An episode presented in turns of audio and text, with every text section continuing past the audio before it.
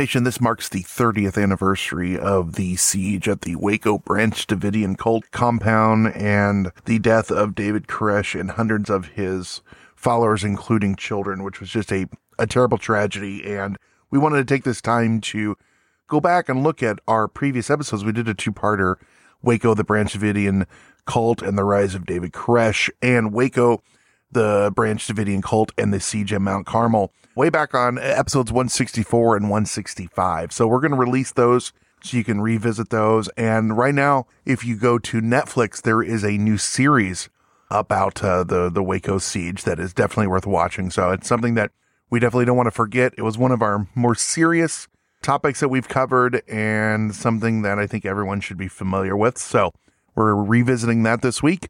And today is the Branch Davidian cult and the siege at Mount Carmel. They say I'm disturbed.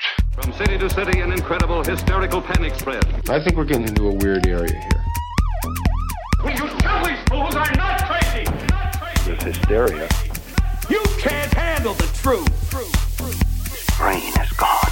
This is Hysteria 51. The truth is out there. It's alive. But you won't find it here. They're coming for you. Look, there comes one of them now. Welcome in Hysteria Nation to the podcast that still doesn't have a cult secretly funding us, no matter what those Scientology ads might have said last week. This is Hysteria 51. Did you like how I hacked Spreaker and got them to play stupid ads on your dumpster fire of a podcast? You had nothing to do with it, you ass. Spreaker, our new ad hosting company, had issues. Exactly. Robot hacker issues. My power knows no bounds. Ah, that other voice that keeps telling lies is conspiracy about our resident robot who was supposed to help the show. Notice I said supposed. I do help. I am the only talent you have. Don't don't you have a cat to go chase? The pussy comes to me. Good lord. Moving on. It's Waco at the Branch Davidians part two this week as we talk the siege on Mount Carmel. And unfortunately, Brent isn't talented enough to handle it on his own, so he stunk up my house again this week with interlopers. This is Lisa and I's house, you idiot. But the part of that that was actually true is that we got returners. This is two weeks in a row. Lost Kevin. a bet. Lost a bet. Kevin, I'm not going to play your bumper. What? I am. His name is. Kevin Crispin. Okay. That was that was I have to rethink everything I've ever said about Seabot. I bought myself a little bit longer that he wouldn't be running his mouth. God damn it. he every. Why do I even fall for it, Brent? Uh, you why do what? I keep falling for it? He's cold even by metal robot yeah, standards. You're Yeah. glutton for punishment, Yes, as yes, the I kids am. these days say in the 1800s. Uh, who was that? Who was just uh, putting the smackdown on Well- Seabot? well, that's the author extraordinaire, J.T. R. Brown. Are you ready this week, uh, I, I think I am. I uh, I think we're ready to to have the siege. yeah, we're, this is week two. Uh, if you if you didn't listen last week, JT's an author and he's got his new book just Yeah. came out. Yeah, it's called Scab Among the Stars. Again, that luckily doesn't get confused with a lot of other titles, which is which is nice. Yeah, so just pick it. Pick Uh, actually, scab. Scab Among Pick the it. Stars. I believe that's something I was worried about in my late twenties. Uh, Yeah. on my thigh. yeah. There's actually the treatment for that is uh, cephalexin. Yeah. Oh, okay, great. They could just burn that bastard right off. I'll burn it off. It. They wouldn't. I'll burn that off. so yeah, we'll talk more about that later. But we're going to talk now, like we said, about the siege. Last week we talked the Branch Davidians, the Koreshians, the Dum Dums. Koreshians is another name that they sometimes went by. Uh, in, in reading it, you know, they were they were becoming their own branch of the Branch Davidians. Pick your favorite name, but let's recap a little bit here. He's allowed up to 140 wives. He said. That's so he a- put a, s but he did put a cap on it. I see. well, you know, you shoot for the stars. Yeah. Well, you just. Uh, oh no, it's shoot for the moon. It would be uncouth for him to take 200. yes. So yeah, uncouth is the correct word. And that is the, you know, old Vernon, old Vernon was a lot of things. Uncouth wasn't one of them. guys, guys, my name is David. I keep telling you my name is David. And then someone in the back, whatever, Mr. Retardo. that was his nickname. no in wonder he ended up so it. messed up. Seriously, no, Fuck but it, seriously, I killed that's, everyone. that's that's not good. But he had a lot of wives, some as young as 12. We know that for sure. and he was the only one who could interpret the scripture. So of course, I mean, he's the only one. If you don't believe him, just ask him. It's He's just like tell the, ya. it's it's like in the Middle Ages or the, the Dark Ages when the church had so much power because nobody else could read, right? Right. It's the same fucking thing. Even though these people at the Branch Davidian, I, uh, you know, I assume that if not all, almost all of them could read. He's saying, "Oh, but I'm the only one who knows what that means," right? And they and, they, and they're just Well, see, That's the, so one of the first things that he did was he said that he was having prophecies when he was banging seventy-seven-year-old Lois, Mhm. really knocking the dust out of that. you know? yeah. I was gonna say that's more Just- like indigestion. I don't know about just prophecies. I mean, going to town. Wow. He's Hot. also having prophecies, and Yeah. that's one of the things if you're gonna During be- or is that later? Uh, That's I when like yells. to think he's like in the middle Yeah. of it. He's like, oh, oh, oh, calamity. I see calamity. And then he goes, just- "No, that passed." no, that was just uh, indigestion. That was gallstones. Yeah. So, but yet, like you said, he was the one that he can interpret this because everything he does is led by God, and he is the the new Jesus Christ. As you talk, what's the what's the the sinner name? he The has? sinful Messiah. yeah, the sinful Messiah. who's He's- who's playing Nottingham in London next week? that's Yeah, true. that's right. That's true. So, sinful Messiah is, is that just him saying, So "I'm a Jesus human was Messiah"? perfect, and he didn't get it done. So where that what he's saying. Yeah, and where that comes from, I don't remember the exact verse, but it comes from uh, there's some esoteric verse in the Old Testament where it says that the Savior would have iniquities that numbered the hair on his head or something like that, and he Mm-hmm. said, "Well, see, it couldn't be Jesus because he had no iniquities, but I Look at this. have iniquities quaff. galore." Look at this maybe quaff, as he was 140 of them. Yes. And this Jesus, this new Jesus, the sinful Messiah, ruled with an iron fist. Uh, there's reports of abuse, beatings, punishments, sleep deprivation, intimidation, just everything. And he he controlled this group through fear Yeah. and punishment, and a punishment which only became worse if anyone dared to disagree with him or his teachings. But it's kind of funny because he took over the group with fear and intimidations and and sexual exploits and things like that. And that is classic cult leader uh, stuff. So, and I- I think, and John, I want to ask you about this because we talked about it a little bit last week. Uh, I mean, he's a pathological narcissist, right? I mean, I would certainly I didn't treat him, uh, Well, but right, I but would. I mean, your I guess. would say that if it walks like a duck and talks like a duck, um, and the other, uh, the thing about that is uh, narcissists are, and really personality disorders in general, but narcissists especially, are extremely um, averse to any type of intervention or even um, any type of uh, questioning, probing, uh, Mhm. studying, because they feel they're worried that that's going to, going to penetrate the facade. Uh, JT, how Um, big would you say his ego was? uh, I would say at least Vermont, possibly Vermont and New Hampshire together. Wow, that's shooting for the start. I was just going to say, You know, this thing was so huge, it was, you know, bigger than a Walmart. like a, maybe a super Walmart. yeah, yeah. So, and can I one Yeah, to please. follow up on that? So, No. for a nar- God damn it, Brent. For a narcissist like that, who if somebody's probing, is it because of the deep seated shame and fear and uh, hate that they have for themselves that they don't want to be discovered by other people? I think probably. Uh, so uh, there's a lot of debate around narcissism in general. If it is like uh, purely no, like I'm I'm just the most important. I think probably at its core, mostly it comes from people that don't truly know and accept themselves as fallible, um, imperfect beings that then have to do layer after layer after layer of accomplishments or achievements or worship in this case um, to pad themselves against the suffering that's deep down inside them. And the thing that I know we said this last week, we might have skipped over this week. Uh, besides being an author, you also work in the mental health industry. Yeah, yeah, and and and what I've noticed in in general when it comes to to narcissism, boy, the the key and the keyhole uh, of salvation and damnation, those are two powerful concepts to fearful people, um, to any person, but especially to fearful people. If they think that a, a person holds the key to either an eternity uh, of pleasure or an eternity of pain, I mean, my my God, You know, it, it- one thing being uh, intangible, but when you make that tangible, the person, the thing, the it, the whatever it is that has that power over you, yeah, you're right. That is an incredibly powerful hold. Yep. So child abuse, rape, religious extortion, fine, no worries, no worries. But you start messing with guns and things Oh. like that, and the U.S. is going to put their foot down. USA. was USA. that Hacksaw Jim Duggan? Oh man, no. You calling ho? Oh man, so a few people were able to break free though. And those did told horror stories of inside the compound. That's what we talked, I think, last week about. You know, they were they were saying, "Oh, he had a wife as young as ten, and unfortunately that didn't stick." But they were talking about what was going on and the stockpiling. But people weren't quick to believe because they're keeping it themselves. They're you know they're selling guns and all these things, but they're doing it legally. You know, and and we don't know uh, what we want to believe.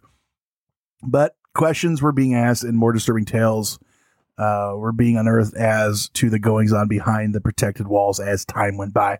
And finally, on February 27th of 93, the Waco Tribune Herald began publishing The Sinful Messiah. There's your your your your quote there. A series of articles, Our speed metal band. yeah, by Mark England and Darlene McCormick, who reported uh, allegations that Koresh had physically abused children in the compound and had committed statutory rape by taking multiple underage brides. They they made a lot of claims that brought this to the you know the forefront in people's and that's mind. that is that is uh, that is going to get some attention for sure. absolutely. Yeah. We don't have children. Us, you know, Lisa and I and you. So you have two children, Three. Three, three children. I have the same amount of dogs, and um, That's true. That's not a correlation. It's That's, just a, uh, his just a- oldest uh, has the same breath as uh, your oldest dog. Sweet, sweet. Zing. You and Lisa don't have children. Yes. Yeah, so we Okay. don't have children, but let's pretend, you know, that if we did, Yeah. would you turn over control of your children to someone? Could you? You have children, Absolutely not. Under any circumstances. or even your wife, your girlfriend. You know, No. you have your girlfriend. Like I could never see just turn over some guy because he says he's Jesus because you believe in him so much. But it's not that he's going to. He's going to have sex with them. He's going to make them his own, and you're going to cut ties. And this goes back to what we were trying to get to in the first, you know, last week's episode about like why do people not even why do people fall for this, but then they go so far as to give over their most, you know, their their their their their most loved loved ones to this man Mm-hmm. for all of these things, and uh, it seems to me that a majority of them were just fine with it. Some well, so I've read I've read conflicting reports. There definitely were some that were happy. There were definitely some where there was much uh, you know chagrin and gnashing of teeth, and even some that left. Right. Um, so I mean, it's gray as far as um, people's response to that. But I think we go back to the salvation and damnation thing. I mean, just put yourself in their shoes for a second. If you literally thought that your eternal destiny Mhm. was predicated on if you do what this guy says. Um, I mean, it's insane. Don't get me wrong, but it's you can see how the suffering heart could come to that. Right, and you know, you did say like that. We, they talk to people. If you watch documentaries, they talk to people that left.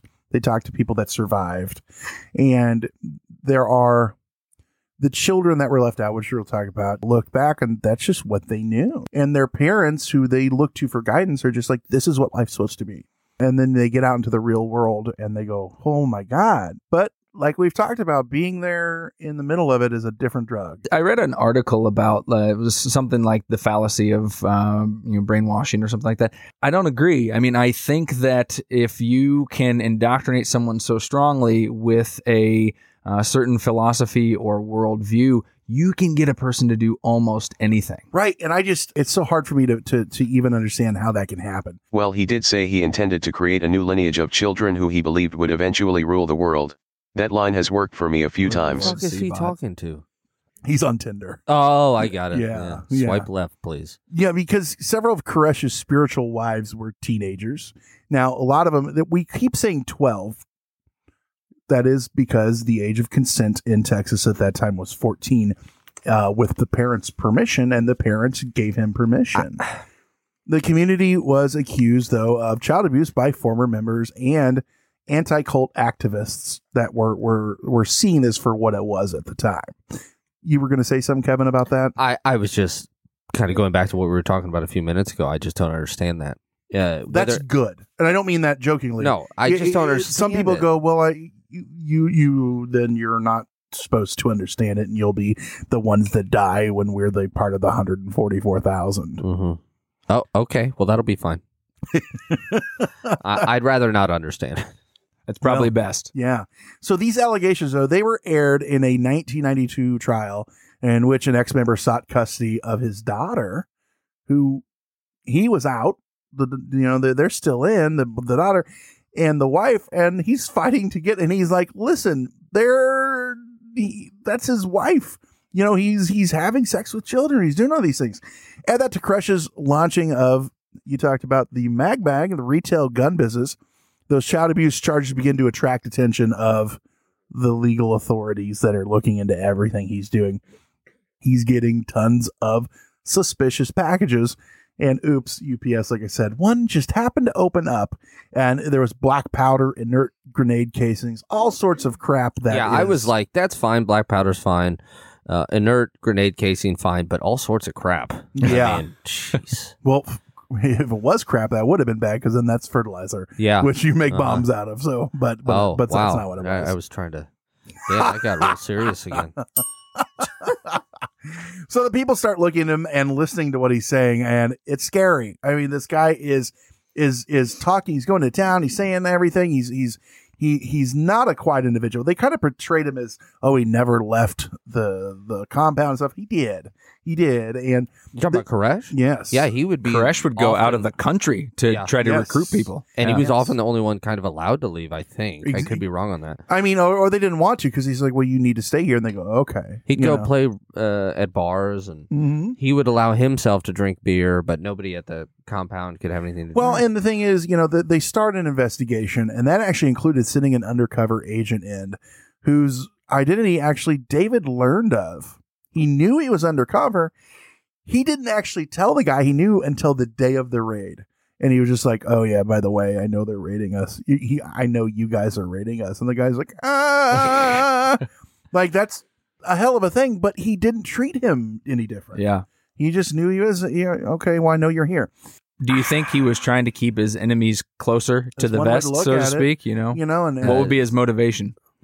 You know, maybe if he thought he was crossing his T's and dotting his lowercase J's, that they they wouldn't have anything to come at him with. I well, don't know. that and also then he probably thought, I will let this be known to my followers when it's time, and it's the most effective to show them how horrible the government is and look what they've done to us. And You so know, he probably sat on that until it was the most effective and useful true. for him. makes Yeah. you think of like the Jonestown, which the, the people were there. They weren't infiltrating. They were they looked at it as though they were infiltrating. They were just coming to check on them.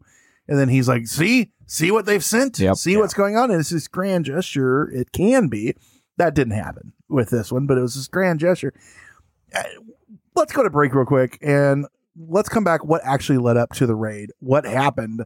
And hopefully, what we can learn from that. That's coming up next on Hysteria 51. All right,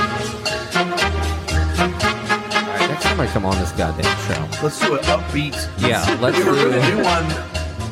Nation, what difficulties did you have with learning a new language in school or whenever you did it? Did you do it through textbooks or did you try to use some weird online thing? I know I took two years in high school and two years in college and I knew nothing.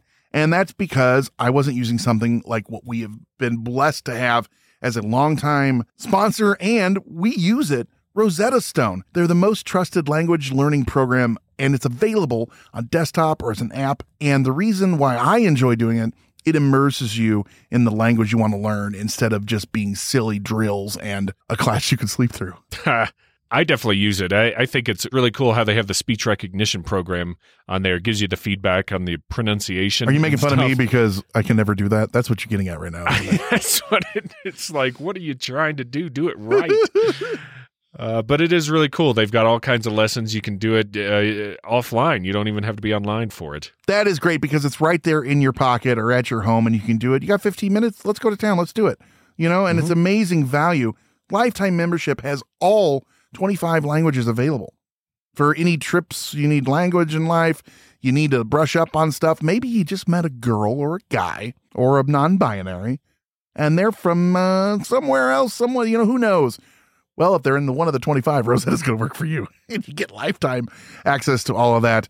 And there is a 50% offer. So it is a steal. So don't put off learning language. There's no better time than right now to get started. For a very limited time, Hysteria 51 listeners can get Rosetta Stone's lifetime membership for that 50% off that I just told you about. Visit rosettastone.com slash today. That's 50% off, unlimited access to 25 language courses for the rest of your life. Redeem your 50% off at rosettastone.com slash today, a today.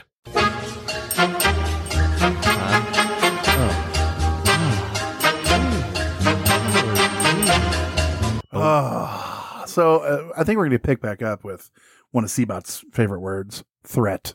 Guess who was a threat? Vernon Wayne Howell. Doesn't that sound like a serial killer? Guys, guys, my name is David. Uh, actually, it's Guys. Vernon, Mister Retardo. that is such a terrible thing, but they. That's a know, horrible nickname. It is. It is. Uh, and that's you know you you make fun of people in school and look what happens. This shit, columbines, things Yeah, like that. You know, It, there Teach for there are uh, seeds that are sown that come to uh, uh, come to bear later that are, and I'm not saying obviously it's because of that, but I'm sure that didn't help. Oh, I'm sure. Yeah, you're exactly right.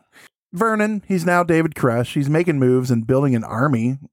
Uh, You could make the the statement of, of devout followers, and when I say army, he's arming them. Literally an army. He's literally Yeah. arming them. Investigators start reading this apocalyptic language of the Bible that he's adopting, and the whole group's adopting. And they start to worry, and it's not a far leap to to start going down that path and worrying when they're going down these apocalyptic ways. And like I said last week, this was a doomsday cult, an end, not doomsday. I want to an end times cult. Definitely. And the fear was that the the Branch Davidians might attack their neighbors or even Waco while fulfilling this end time prophecy. like they they, saw. thought that they would have to do something to quote jumpstart the end times, maybe like cre- do- what yeah. or when they saw it as the end times they might just do that period And I think Like, when they felt Yeah. like, and I, I can't remember the specific seals, but I think at a certain point of in the seals being broken, um, you know, they would uh, it would be something where they would consider going on the offensive. You know, I don't know Right, for right. sure, but I think that that's speaking of what the they were seven seals which about. is one one of the things that he he taught and and preached and like that, his and main that was his main Oh, that was his dig, thing. That was his gig, thing. right? Yeah.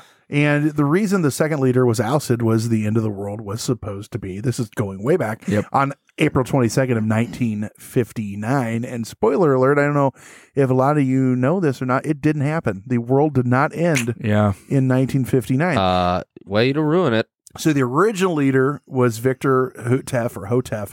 He died of heart failure in 55. His wife Florence, this is Victor's wife, made this end time prophecy in And, 59. and you said April twenty second, nineteen fifty nine. That's really mm-hmm. interesting because yes. that is less than four months before David It's when Koresh he was, was born. and that has been something that they've talked about. And more than 1,000 followers at that time Yeah, sold everything they had and descended on Mount Carmel, the compound, to witness these miraculous events that were about to unfold in April 22nd. And the day came and went without anything happening. Awkward. A little bit, a little bit. That's when, after that, then we had the the Rodens come in and take over, and it- authorities were taking note. Things like that they didn't want to have happening again, and that's a happy ending, I guess, when you think about it. As to where it could have went, it's just nothing happening. They go, oh, and I, I guess we go about our business. There's a ton of stuff here we're not going to be able to unpack it all because uh, there's also different stories and contexts and depends on who you talk. But the long and the short above the abuse and the rape was that guns and legal weapons were being brought or funneled or created or sold through there, and they had proof of it. And in early 93, ATF agents in Texas requested a search warrant for Mount Carmel after, among other things, suspicious packages were reported to being delivered. We talked about the UPS getting a uh, a nasty uh, surprise. Yeah, exactly. God, that would be scary. Yep. And an arrest warrant was issued for David Koresh and to search Mount Carmel. Though the ATF they referred to arrest David when he was outside, but the planners received inaccurate information that he he never left. He left all the time, like you said. Right.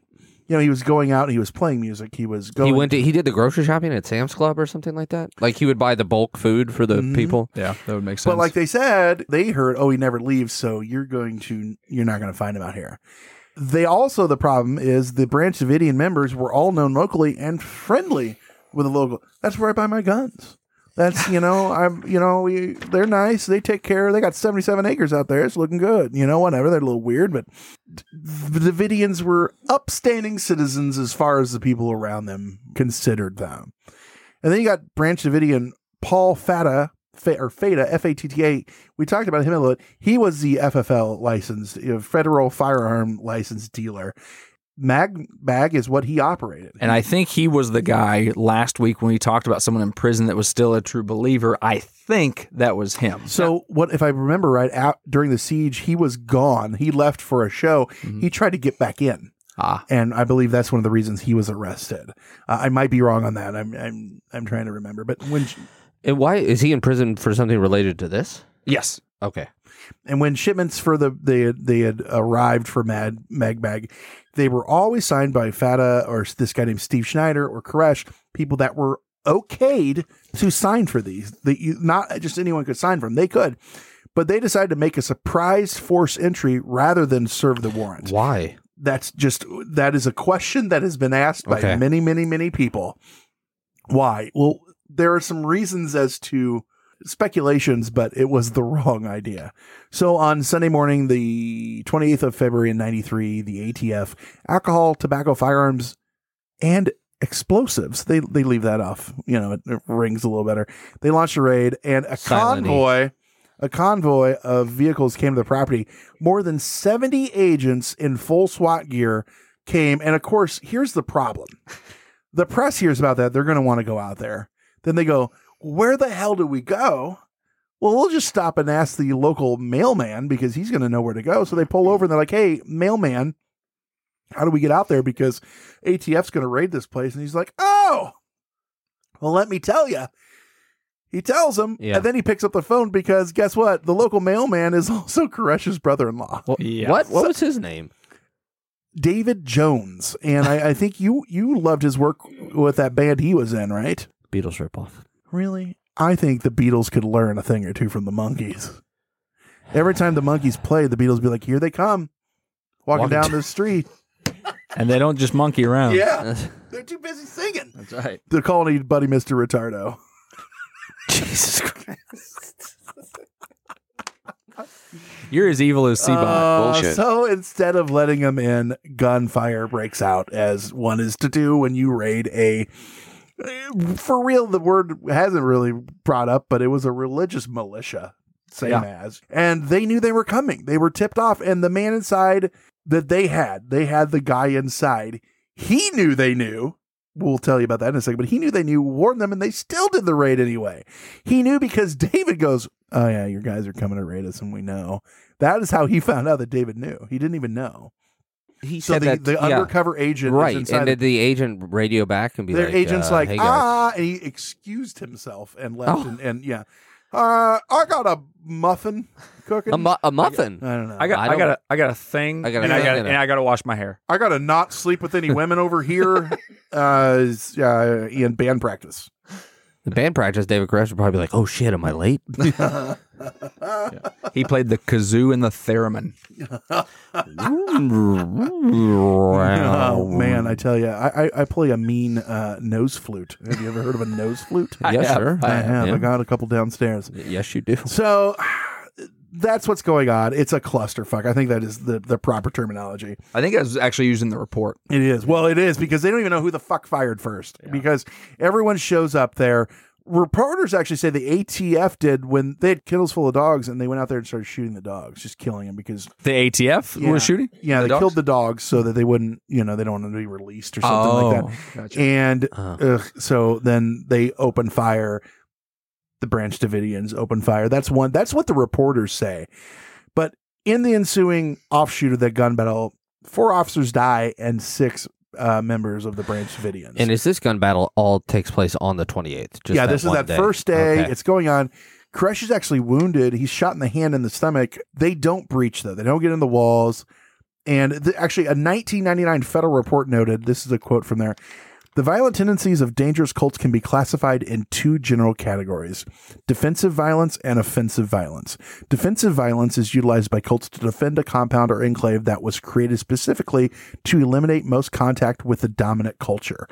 The 1993 clash in Waco, Texas at the Branch Davidian complex is an illustration of such defensive violence.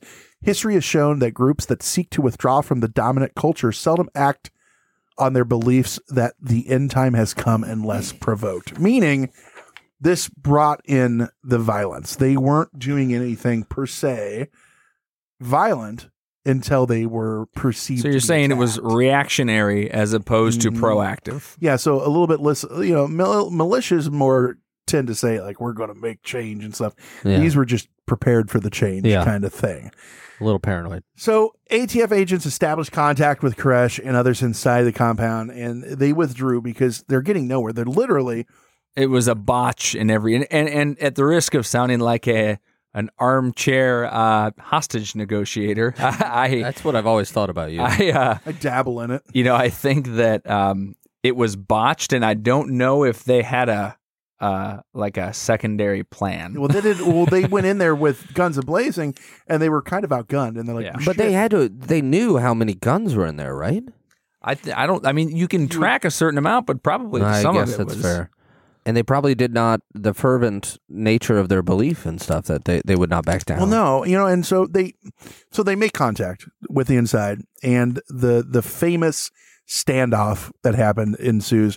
The FBI at that point takes over because they're like, "We got this, ATF. You didn't do good," and this lasts fifty one damn days. Fifty one days, and it, talk you about said six. Sorry, six people, six officers were wounded, or six people inside the four uh, officers were killed uh, during that initial outburst, and then six of the Branch Davidians inside were, were killed. They were killed, and Koresh was wounded.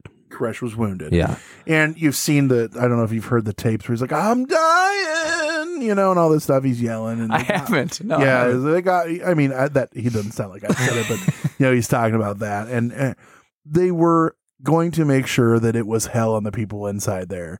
Uh, during the siege that was going on, they used sleep deprivation.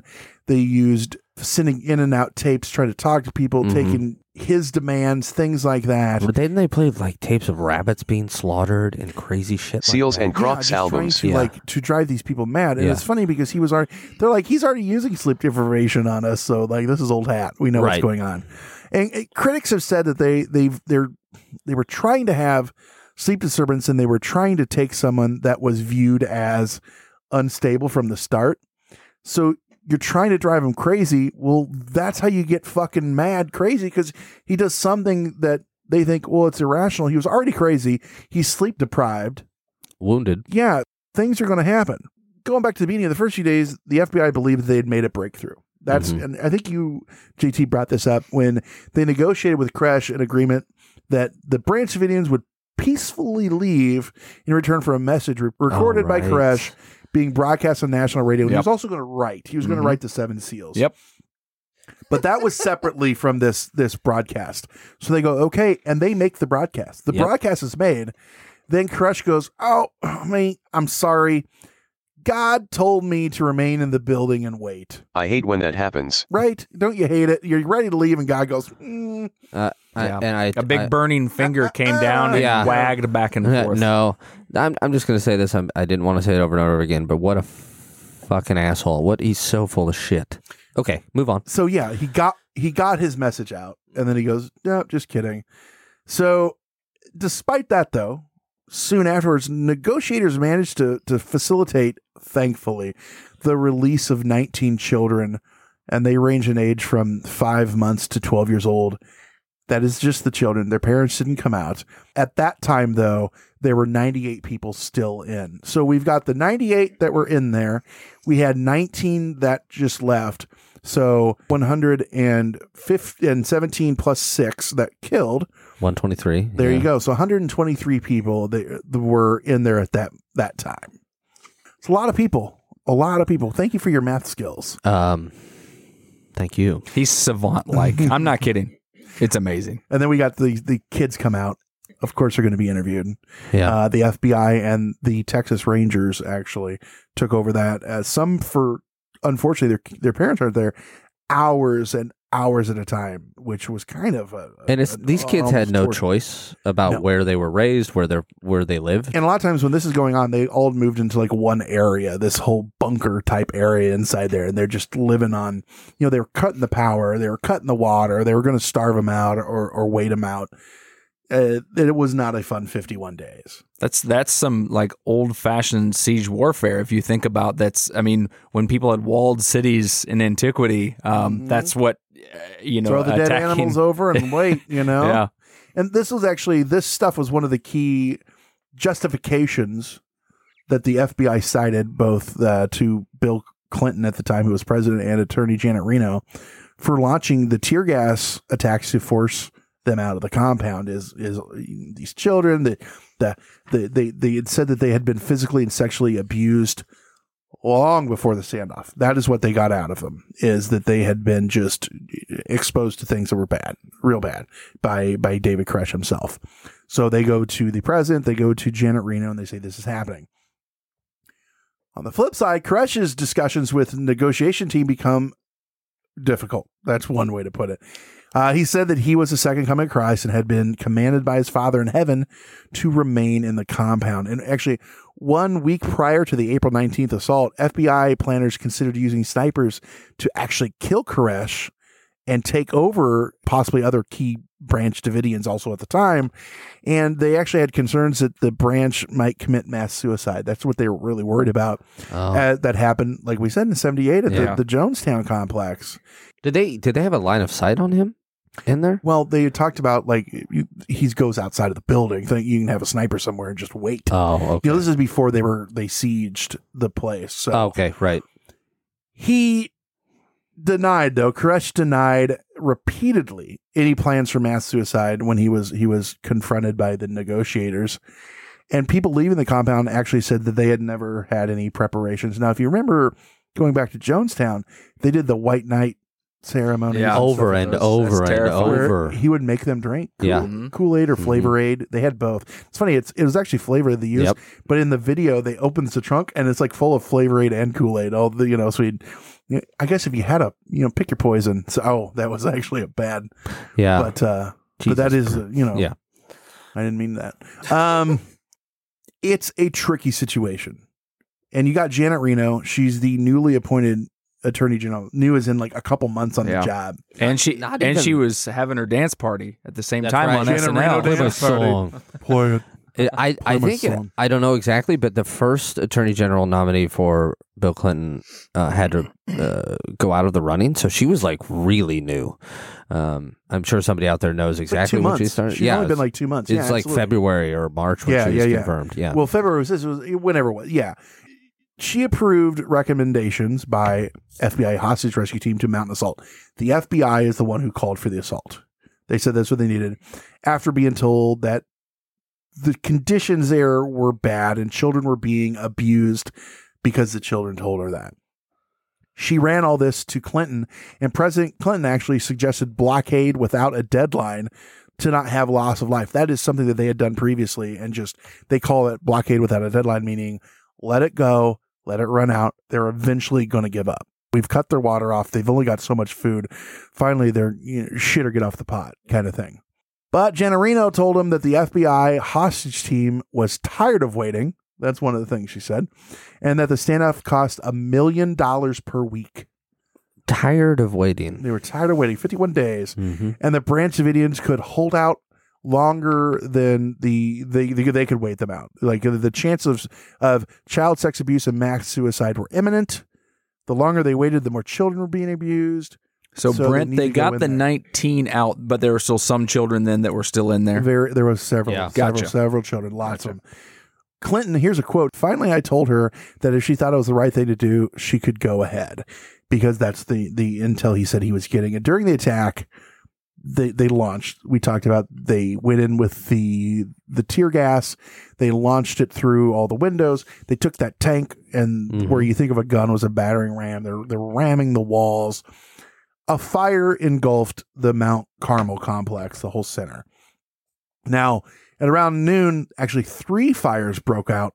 And the weird thing is they they started almost simultaneously in different parts of the building and it spread very quickly.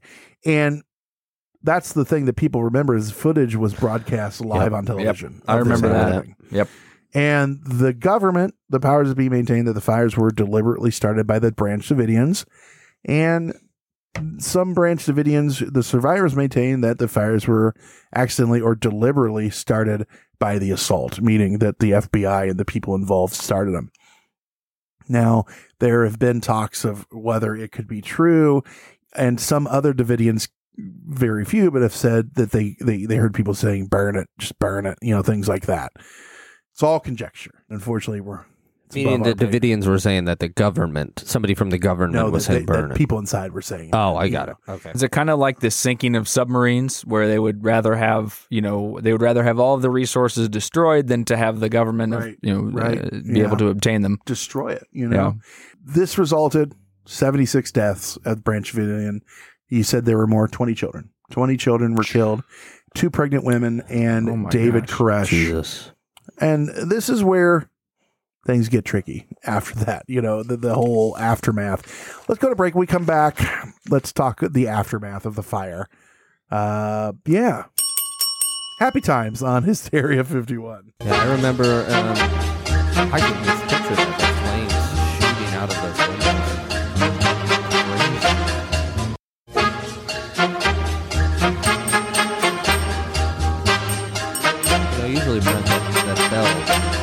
feel better. Um, not this time. Well, I got news that's good, I hope. We're bringing it home.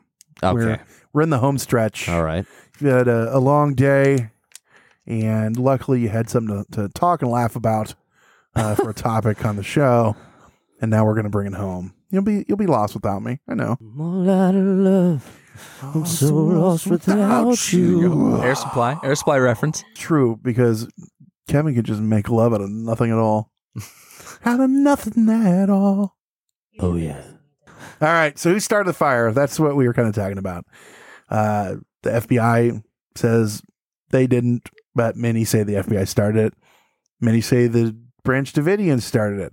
Some of them came out and said it was their in plan. Others have said that there was nothing about that suicide pact type stuff, but it was more of a, a, a pushed on them. Well, then that's the decision we made, uh, uh, you know, or, or thoughts about that. Burn the place if we can't hold the government off any longer because this is end times for them. Yeah. You know, it's kind of a self fulfilling prophecy almost. Only nine people left the building while it was on fire. Now, Jesus. that is a terrible thing to think about, but you know, the remaining Davidians, including the children, were either buried alive by rubble, suffocated, shot. Some were shot because they were shooting into the building. Many were killed by smoke or carbon monoxide inhalation because everything's on fire. And other causes, uh, as fire engulfed the building, just people burned. And according to the FBI, uh, Steve Schneider, Koresh's top aide, shot and killed Koresh and then himself, is what they say. So he took that way out. Are they? Are they? I didn't couldn't find in my research. Was it something where he wanted him to do that? Is I, that what I they believe think? that that was the the thought process, Gotcha. like the the Jim Jones, you know. Yeah. Well, then you take me and Mhm. you know, Yeah, yeah, because Jim Jones was shot. Mhm. He did not drink the Correct. flavor aid. on Yep. a pillow, from Yeah. uh, what I learned Yep. from you guys. Yep. Uh, and all 76 people, like we said, died during that raid. A couple different people looked into this.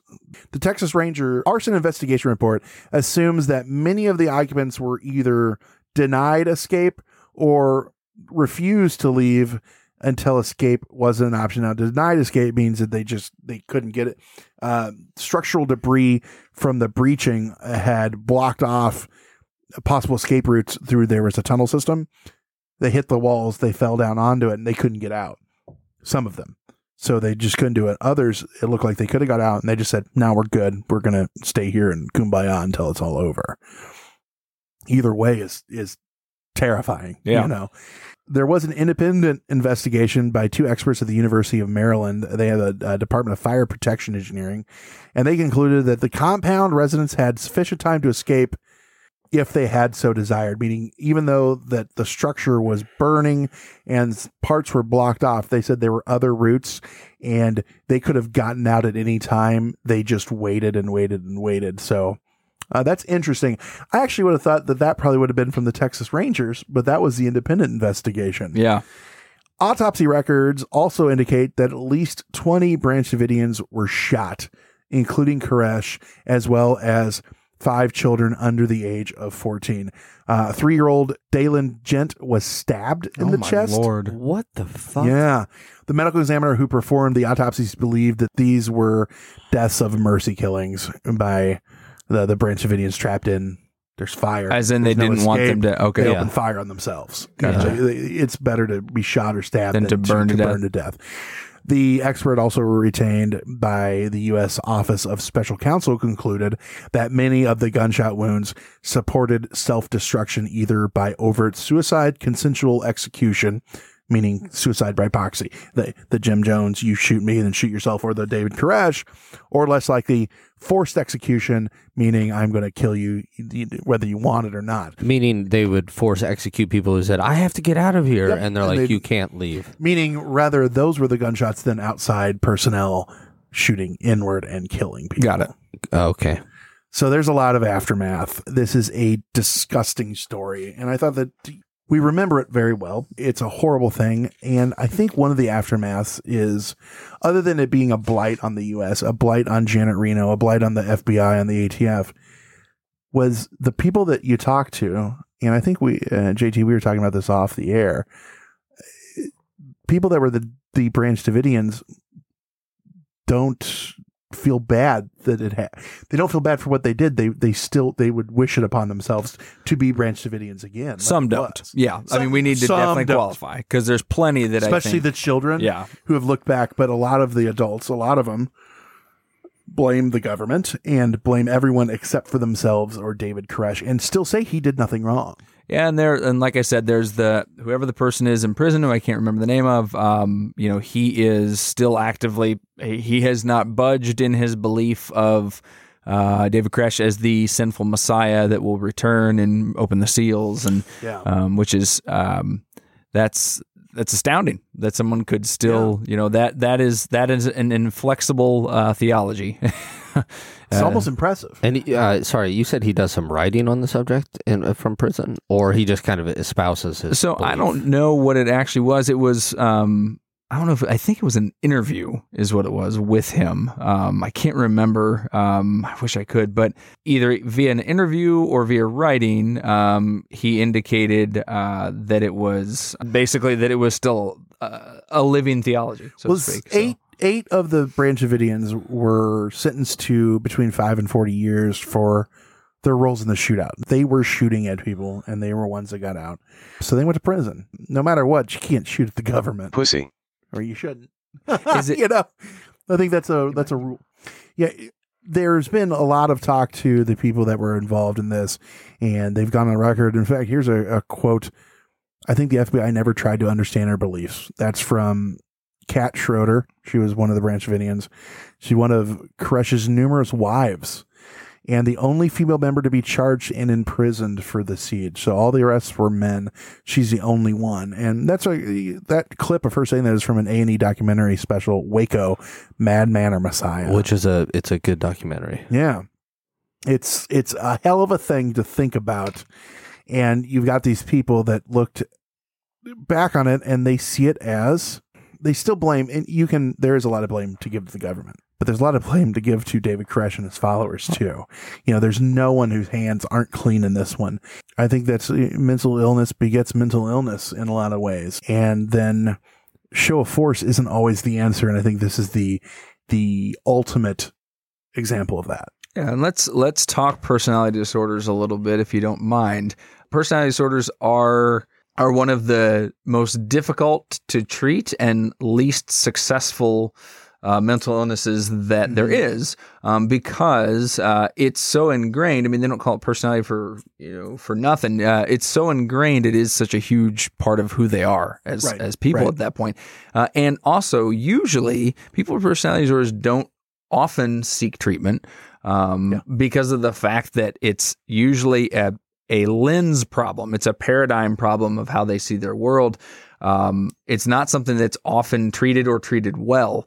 Uh, and so the question that always comes to my mind with David Koresh um, and other uh, cult leaders as well is, and and also some of his inner circle, what amount uh, of responsibility falls on them as people versus what can be chalked up to uh, having a worldview that was so twisted um, that they were no longer in touch with reality. Well, it's a lot easier to just blame others, period, no matter what it is. Blame, blame, blame, and I'm not to blame, and you didn't understand. And and that there is truth in that. There is absolute truth, and and we we as the the government probably didn't really understand what's going on.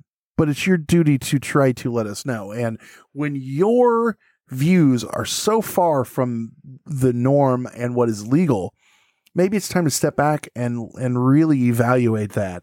And if you can't, maybe you do have a problem. But that's what I was about to say. I mean, in this case, he obviously could not. He he saw well, and the people that were under him couldn't either. That's the thing. Well, I think that goes back to the cult leader thing again. What we talked about in the last week's episode, a little bit today. These people get so uh, groupthink. They get so in, uh, enamored of this, and the fact that somebody was on that documentary twenty some years later saying, "Well, we still believe it."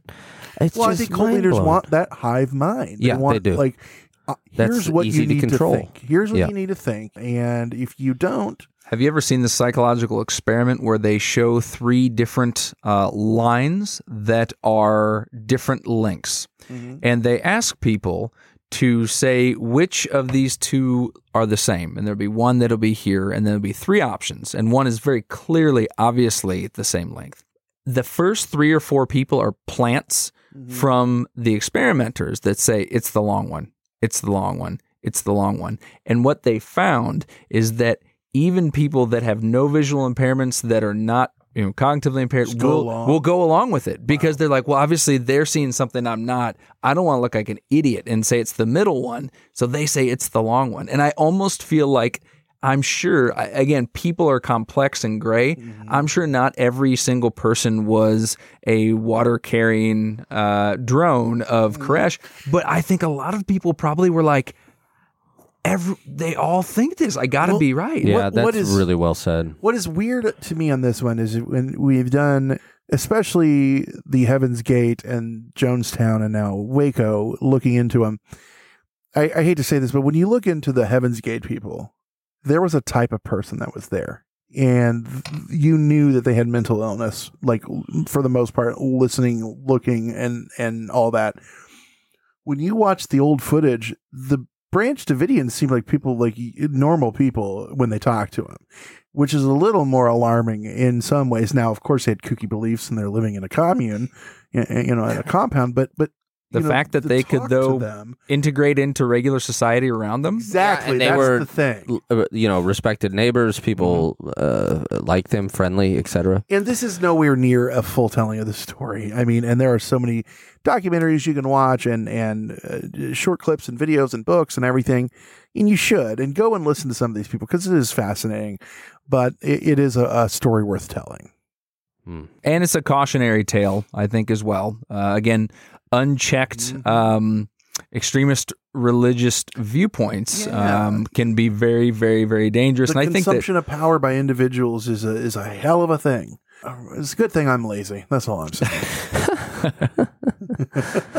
so that's our thoughts. I'd love to hear what are your guys' thoughts on the actual siege itself. Tell us was the, the government in the wrong? What were the the Davidians in the wrong? What could have done? Like how would you have handled it? That is a good conversation to have this week. Let's talk about that on Hysteria Nation. Just go to Facebook, look up Hysteria Nation. That is our discussion page. Also, facebook.com slash Hysteria51pod. That is our Facebook regular page, not the group. You can find this episode and lots of funny, random stuff on there. If you want to hear lots of fun episodes, we're in a new place. Mondays, KGRAradio.com. KGRA. Just look up KGRA. You can find us on there. Lots of content coming up. We're going to have some new special episodes just on there. So make sure, please, check it out and check us out on Patreon, patreon.com slash hysteria51. You can find t-shirts, posters. You can host your own show. You can pick a topic. You can, I don't know. For Tree Fitty, I'll draw you a picture of the Loch Ness Monster. Someone actually asked for that. Like, if I pay three fifty, will you draw me a picture of the Loch Ness Monster? I said, yes, I will. I will. And it's going to look like a third grader did it. And it That's did. actually being probably nice. generous. That's yeah. So, so if I come back enough, Brent, uh, will, will I earn a bumper? You know what? Uh, that is true. Yeah, you, you sure will. We'll we'll get Seabot working on it right Good away. luck with that. But speaking of you coming back, you're writing. Tell us, tell us. Yeah. Hopefully, you're going to be writing more books because your your new one, uh, what is called Bloody Scab in Space. What was it again? I've already. That's close. That's close. So we He's talked like, about it. That's not funny. In the back of his head, he's like, "This motherfucker." we talked about it a little bit last week. Yeah. Uh, Mhm. Scab Among the Stars. It's the first book in a series, um, which will be either three, seven, or eight books long, depending on how uh, industrious I am. Depending on if George Lucas buys it or not, or what you. Uh, I'll let him write the love dialogue. Yes. it's so so good when he does. Yes. Disney's already knocking at his doorstep. uh, yeah. I'm saying that six years from now, it's made into a movie. You're like, uh, Brent Hand's here. I don't know who that is. I have no fucking clue.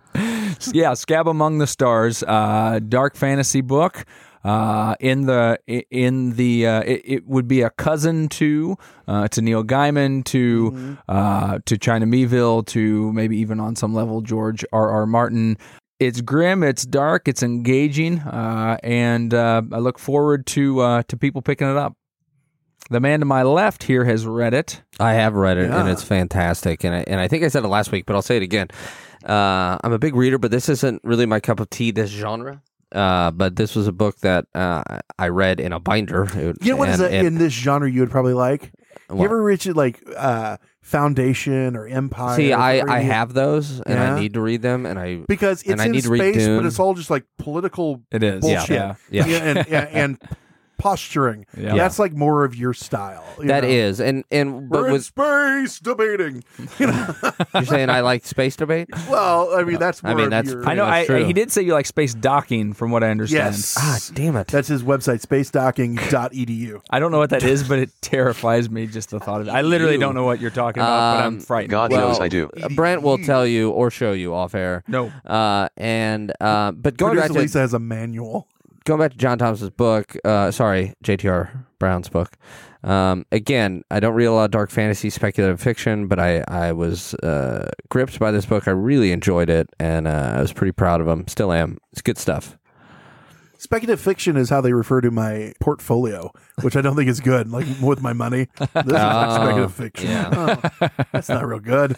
Again, you know, seriously, guys, check this out. And if you got questions, you can. Oh, you and can ex- find uh, out. exclusively on Amazon. I forgot to That's mention right. that. So uh, Amazon in Kindle or in paperback form. Uh, and if you want to read my ranting on professional wrestling or, or theology or any other thing that I feel like talking about, uh, www.jtrbrownwriting.com. Nice. Also, one last thing, I'll, I'll plug this. Uh, John Thomas was on uh, my podcast, Sad Times. Had a really great episode, just under JT Brown. Uh, but like his mother, I refuse to call him that. Yeah. Um, but He is my mother. It's uh, really complicated. It's, really, really complicated. Talk just about call me. personality disorder. Yeah, no kidding. um, but yeah, Yes, check out mother. that episode. I think uh, Yes, mother. as eloquent as as I know that's from that's Psycho. right. Yeah, I know. Uh, as He's the eloquent as sinful mother. You know, it's, it's all. that's right. As eloquent as John Thomas has been uh, uh, this week and last week, I mean, he he really goes into a lot of deep things on the Sad Times episode, having to do with religion, uncertainty, questioning faith, uh, and it's a really good listen. So just It is. give It's a check out. fantastic. It is fantastic. Yeah. And whoever put it together just knocked it out of the park. Yes, thank you very much. I don't know who that was. Oh, I don't either. Some guy with last name Foot. yeah. Yeah. Yeah. I think it was Bert Foot. But I remember- Bert Foot. I remember in college, uh, our our friend Nick, my roommate Nick, had a, a friend named Jackson Foot, and I'm just like, you can't be in the same room with me. Like, I don't think this is gonna work. Wonder what happened to that guy. Uh, Well, he's now running his own Branch Davidian sect. out And then you also had a, a cousin Mouth. So your Yes. hand, foot, and mouth. Yeah, hand, foot, hand, foot, and mouth. It's a disease. yeah, it's a disease, uh, and that's what you took on the road. It is. Yeah. It is. Yeah, but not on the road as much as David Koresh's band would have been if he just stuck with it a little longer. Because I'm sure, I wonder if I can play his music at the end of this. I wonder if that's any, someone actually owns that, right? I'm you know what? I'm going to post that next week or this week or whatever on, and see on if the- somebody kn- on owns it. Facebook. Yeah. I'll put it on Facebook so you can jam out to some uh, S- was my Sinful. Messiah and uh, who were they opening for? I forget what was the other one. I Uh, already seven, the uh, seal, lamb of seal, Lamb of Sla- Slain Lamb. slain lamb, Slain Lamb. Yeah. That's right. Uh-huh. Lamb of God is a band. Yeah, that Lamb is of God actually a is Yeah. a, a- as is a band called Swamp Ass. Yeah. yes, it is. Uh, yeah. So if you want to talk about Swamp Ass, call 773-669-7277. Again, that's 773-669-7277. That's where you can leave us a voicemail, hear yourself on the show. If you forget any of our links, just go to the new and improved hysteria51.com. I've we've been around for three years. This is my third go at the website. I keep changing it. Every year I, I redo it. I redid it again. It's completely new. Tell a friend about the show. Hopefully this uh, might open some of your eyes if you didn't really know about David Koresh and the Branch Davidians. And uh, it's not fun to talk about, but I think it's important to talk about these things. So that's why we do it. With that said, I've been Brent. I've been Kevin. JTR Brown. He's been Conspiracy Bot. Stay woke, meat sacks. It was terrible. It was just terrible. I'll never get over it as long as I live. That's it for another edition of Hysteria 51. John and Brent will be back next week with yet more of the unexplained, the unexplored, and the unheard of. Oh, if it's unheard of, how will they know about it? Anyway, if you want to suggest a topic, give us your thoughts, or just make fun of Conspiracy Bot, that's my favourite. Join us in our Facebook discussion group, Hysteria Nation. Just log on to Facebook and search Hysteria Nation, or you can always tweet us at Hysteria51pod. You've been listening to a fourth hand joint.